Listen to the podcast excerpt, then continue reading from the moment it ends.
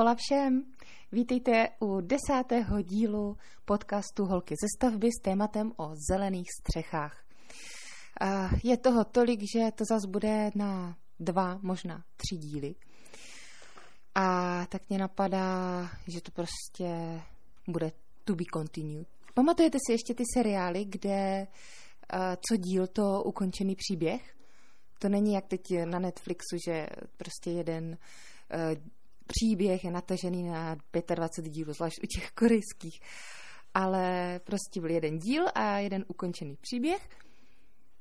A když náhodou nebyl ukončený a byl natažený na dva, tři díly, tak bylo vždycky na konci to be continued. Třeba, no to jsou prostě, to jsme my, co jsme vyrůstali v devadesátkách. Třeba Walker Texas Ranger a Strážci vesmíru, Odpadlík, pak ještě nějaký sci-fi, Jo, Star Trek. To je klasika. Takže zpátky k zeleným střechám. Takže to bude prostě to be continued. Uvidíme, na kolik to vyjde dílu. Chci říct všechny důležité věci a zároveň nezabíhat do zbytečných podrobností, které si můžete pak zjistit sami v závislosti na svém vlastním projektu, až budete nějakou střechu takovou projektovat. První vám chci říct něco o historii takových střech pak taky o jejich výhodách a mínusech, rozdělení a nakonec o skladbách. Ty skladby a jednotlivé konstrukce, požadavky na ty jednotlivé vrstvy a tak, tak to si stihnu v druhém díle. Něco o tom eh, výpočtu retence a eh, pak tam bylo ještě něco, když to bylo možná už víc pro zahradníky, tak to bych chtěla zkusit ve třetím díle. Z čeho jsem čerpala? Z různých odborných článků, eh, z informací přímo od dodavatelů, od výrobců, ale hlavně z knihy Zelené střechy od Jitky Dostálové a kolektivu. S paní Dostálovou jsem měla tu čest ještě před porodem si zatelefonovat, povídali jsme si o tom, jak se k tomu dostala a tak, to taky zajímavý, tak možná se mi poštěstí za ní zajet někdy do Brna a udělat s ní rozhovor, je to zajímavá osoba. A tak se pojďme podívat na historii takových střech. Tuhle část podcastu mám fakt ráda, protože jsem fanda do dějepisu, to už jste možná zjistili. Zřejmě nejstarší zelená střecha, víte, která to byla? Byly to zahrady Semiradiny v Babylonu, ale četla jsem, že takový název je jenom asi legenda, protože eh, se to trošku rozchází. A někdo říká, že to bylo pro manželku na Bukadnecara a někdo říká, že eh, to zase postavil Kýros pro svou kurtizánu. Eh, Kýros ten, to byl myslím ten, co vládl v Babyloně až po Nabukadnecarovi, protože to byl Médo-Peršan, to už nebyl Chetita a ten, myslím, ten Babylon dobil. Každopádně z toho vyplývá, že nebýt ženy, tak prostě taková, takový div světa neexistuje. Ano, byl to jeden ze kolika? Sedmi divů? Asi sedmi. Sedmi divů světa tak eh, ten popis tak téhle stavby budu citovat z Wikipedie. Tato zahrada byla 400 stop čtverečných velká a stoupala až na vrchol hory, kde byla budova a otevřené místnosti, jako je u divadla. Schodiště k zahradě nesly odstupňované oblouky, které podepíraly celou zahradu. Nejvyšší oblouk, na kterém ležela celá plocha zahrady, byl 50 loktů vysoký. Zahrada samotná byla obklopena cimbuřím a valy. Stěny byly mohutné, postavené s nemalou péčí a náklady. Byly 22 stop silné a byly v nich 10 stop široké průchody. V několika patrech této stavby byly položeny trámy a velké kameny, každý 16 stop dlouhý a 4 široký. Střecha nad tím vším byla nejprve pokryta rákosím, zalitým množstvím síry nebo asfaltu, tak to máme něco historické hydroizolaci, a na to pak byly položeny dvojitě dlaždice spojené tvrdou a odolnou maltou. Nad tím vším byly položeny pláty olova, uložené tak, aby odváděly vodu a základy tak netrpěly hnilobou. Na to vše byla položena zemina v síle dostatečné pro růst největších stromů. Když byla položena půda rovná a hladká, byla osázena všemi druhy stromů, které jak svou krásou, tak i velikostí těšily oko divákovo. Nosné oblouky, které na sebe navazovaly, skýtaly množství místností rozličných tvarů a účelů. Byla tam i místnost se stroji, které přiváděly veliké množství vody z řeky Eufrat a prostřednictvím potrubí, které bylo skryto před zraky pozorovatelů, ji dodávali až na podstavu se zahradou. Takže tam byl i systém potrubí rozvádějící vodu. Tak to bylo něco ke střeše tisíce let staré. Ta už samozřejmě dneska neexistuje. Ale co ještě můžete někdy vidět, jsou zelené střechy na severu Evropy. Ale tam byly tvořeny hlínou s rašelinou a tvořili izolaci, protože prostě chtěli chránit že jo, střechu od zimy, to vnitřní prostředí, ale jelikož byly nosné konstrukce dřevěné, museli se zhruba co 20 let měnit, protože to prostě pod tím zhnilo. Tak, teď se vás zeptám, líbí se, líbí se vám zelené střechy? Je to kus přírody přímo na objektu, že?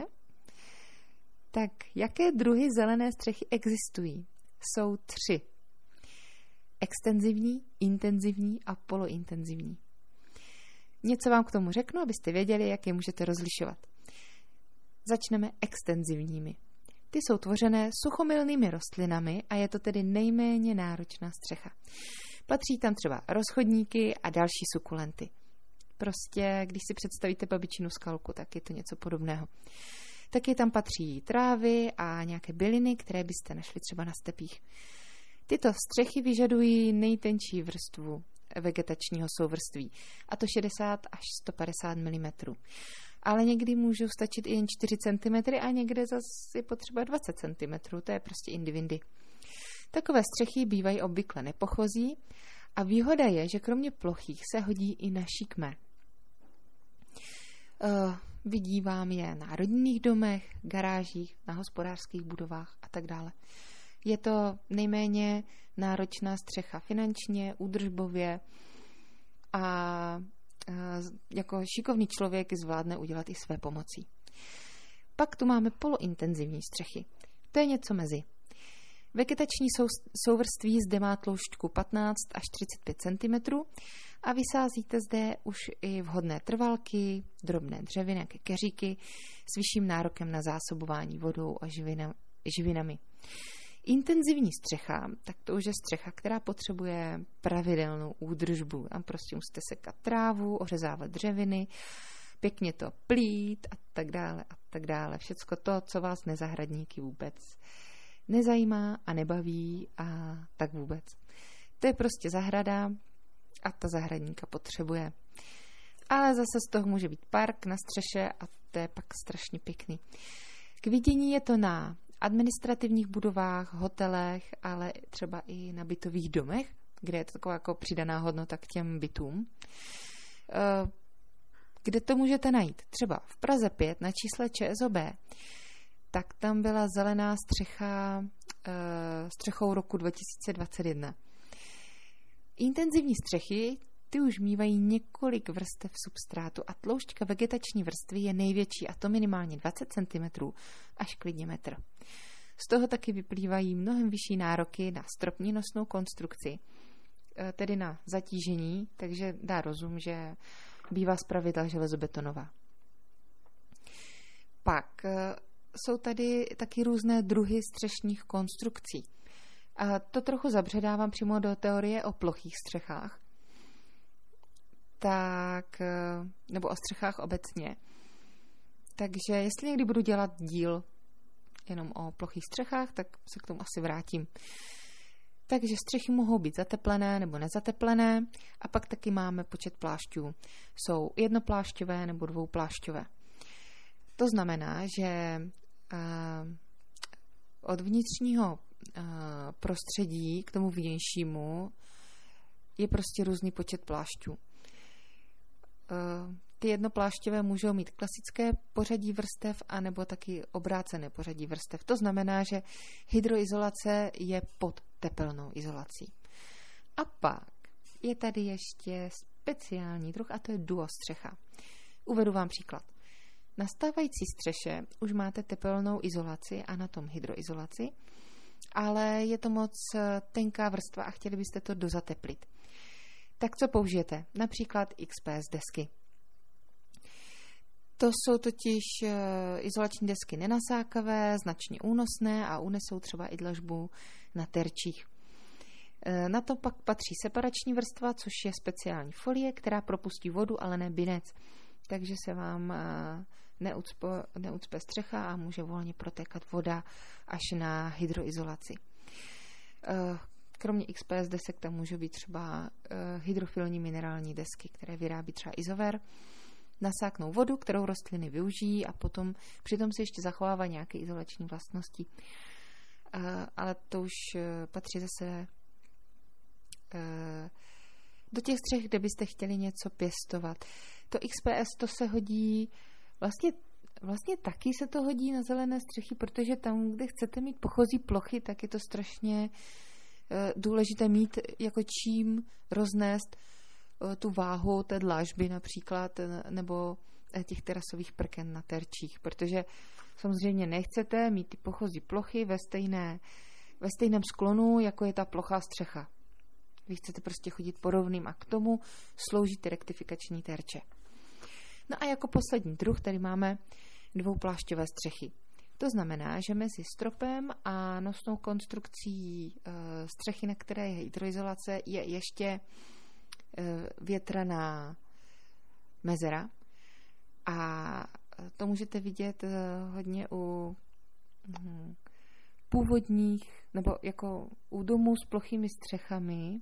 Tam jsou takové ty eh, větrací mřížky u střechy, protože dřív, když se nezateplovaly ty ploché střechy, tak jednak ten vzduch jako trošičku izoloval, ale hlavně odváděl Eh, ten kondenzát, tu vlhkost, která vznikla mm, tím, že se tam prostě srážela voda.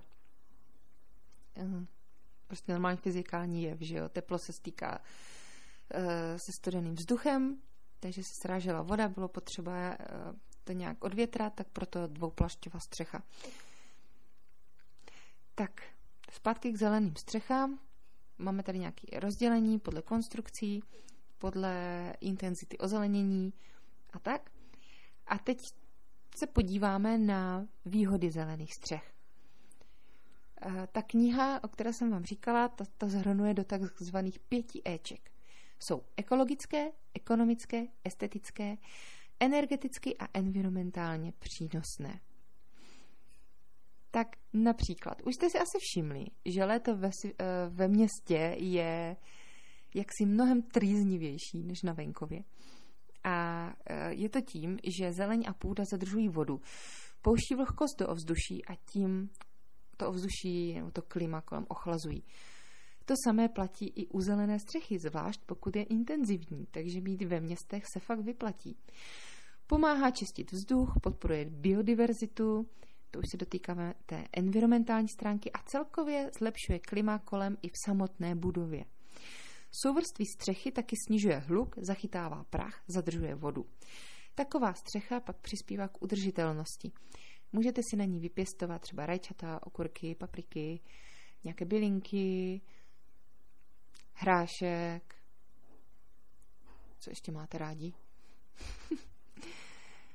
Teď eh, mě napadl takový příklad, eh, jestli si vzpomenete na ten díl, který jsem eh, dělala o Barceloně, tak tam jsem mluvila, myslím, že se to jmenovalo Ramla de Sans. To byla vlaková dráha, která byla obestavěná a na ní byl udělaný park. Vlastně na té střeše té vlakové dráhy byl park, takže to byla zelená střecha s nějakou pochozí plochou a ta pochozí plocha byla výškově um, spojená různými rampami, někde taky schody a někde taky pomocí výtahu s okolními ulicemi. A když zelená střecha navazuje na okolní terén, říkáme, že je v úrovni parteru. No a teď se podíváme na nějaké nevýhody. Extenzivní střecha nějak moc nevýhod nemá. Ta je prostě nejméně náročná. Ale s intenzivní už je to horší. Ta se totiž docela podepíše na rozpočtu údržby, ale taky eh, jako realizace a pak taky údržby budovy. Nemůžete si vysázet rostliny, kde chcete, podobně jako samozřejmě doma na zahradě, protože záleží prostě na světových stranách, zastínění, oslunění a taky sání větru. Protože vítr by vám taky mohl ten substrát ufouknout a ten by skončil na sousedově střeše a ten by v tom byl úplně nevinně. Tak v případě polointenzivní a intenzivní střechy taky potřebujete vodu pro zavlažování. To znamená systém potrubí, něco, co bude tu vodu nahoru čerpat, nebo se taky můžete vláčet z konví, jak chcete. Ale prostě ten systém potrubí bývá nejčastější.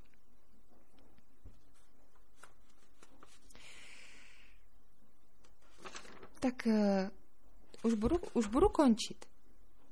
Ale chtěla bych ještě říct, že v případě zelených střech musí už na začátku probíhat spolupráce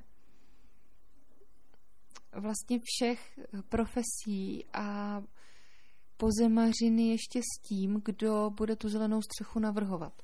Na to jsou specializované firmy. V jedné z takových právě pracuje i paní Dostálova, protože jinak se nedoberete správného návrhu. Zatížení, a na zelených střechách bývá hodně i bodového zatížení, správného výběru tepelné izolace či spádové vrstvy. Taky je nutné vědět, eh, kde budou jaké plochy, kde bude zelená plocha, pochozí plocha, taky jaké množství a jakého druhu. Takže i na návrh jsou intenzivní a polointenzivní střechy náročnější, časově prostě všecko ale ta přidaná hodnota je ve městech opravdu úžasná. Děkuji vám moc za poslech tohle prvního dílu. Snažím se ty díly dělat kratší, protože uh, mi přijde, že to prostě potom je lepší, jako víc to odsejpá a taky.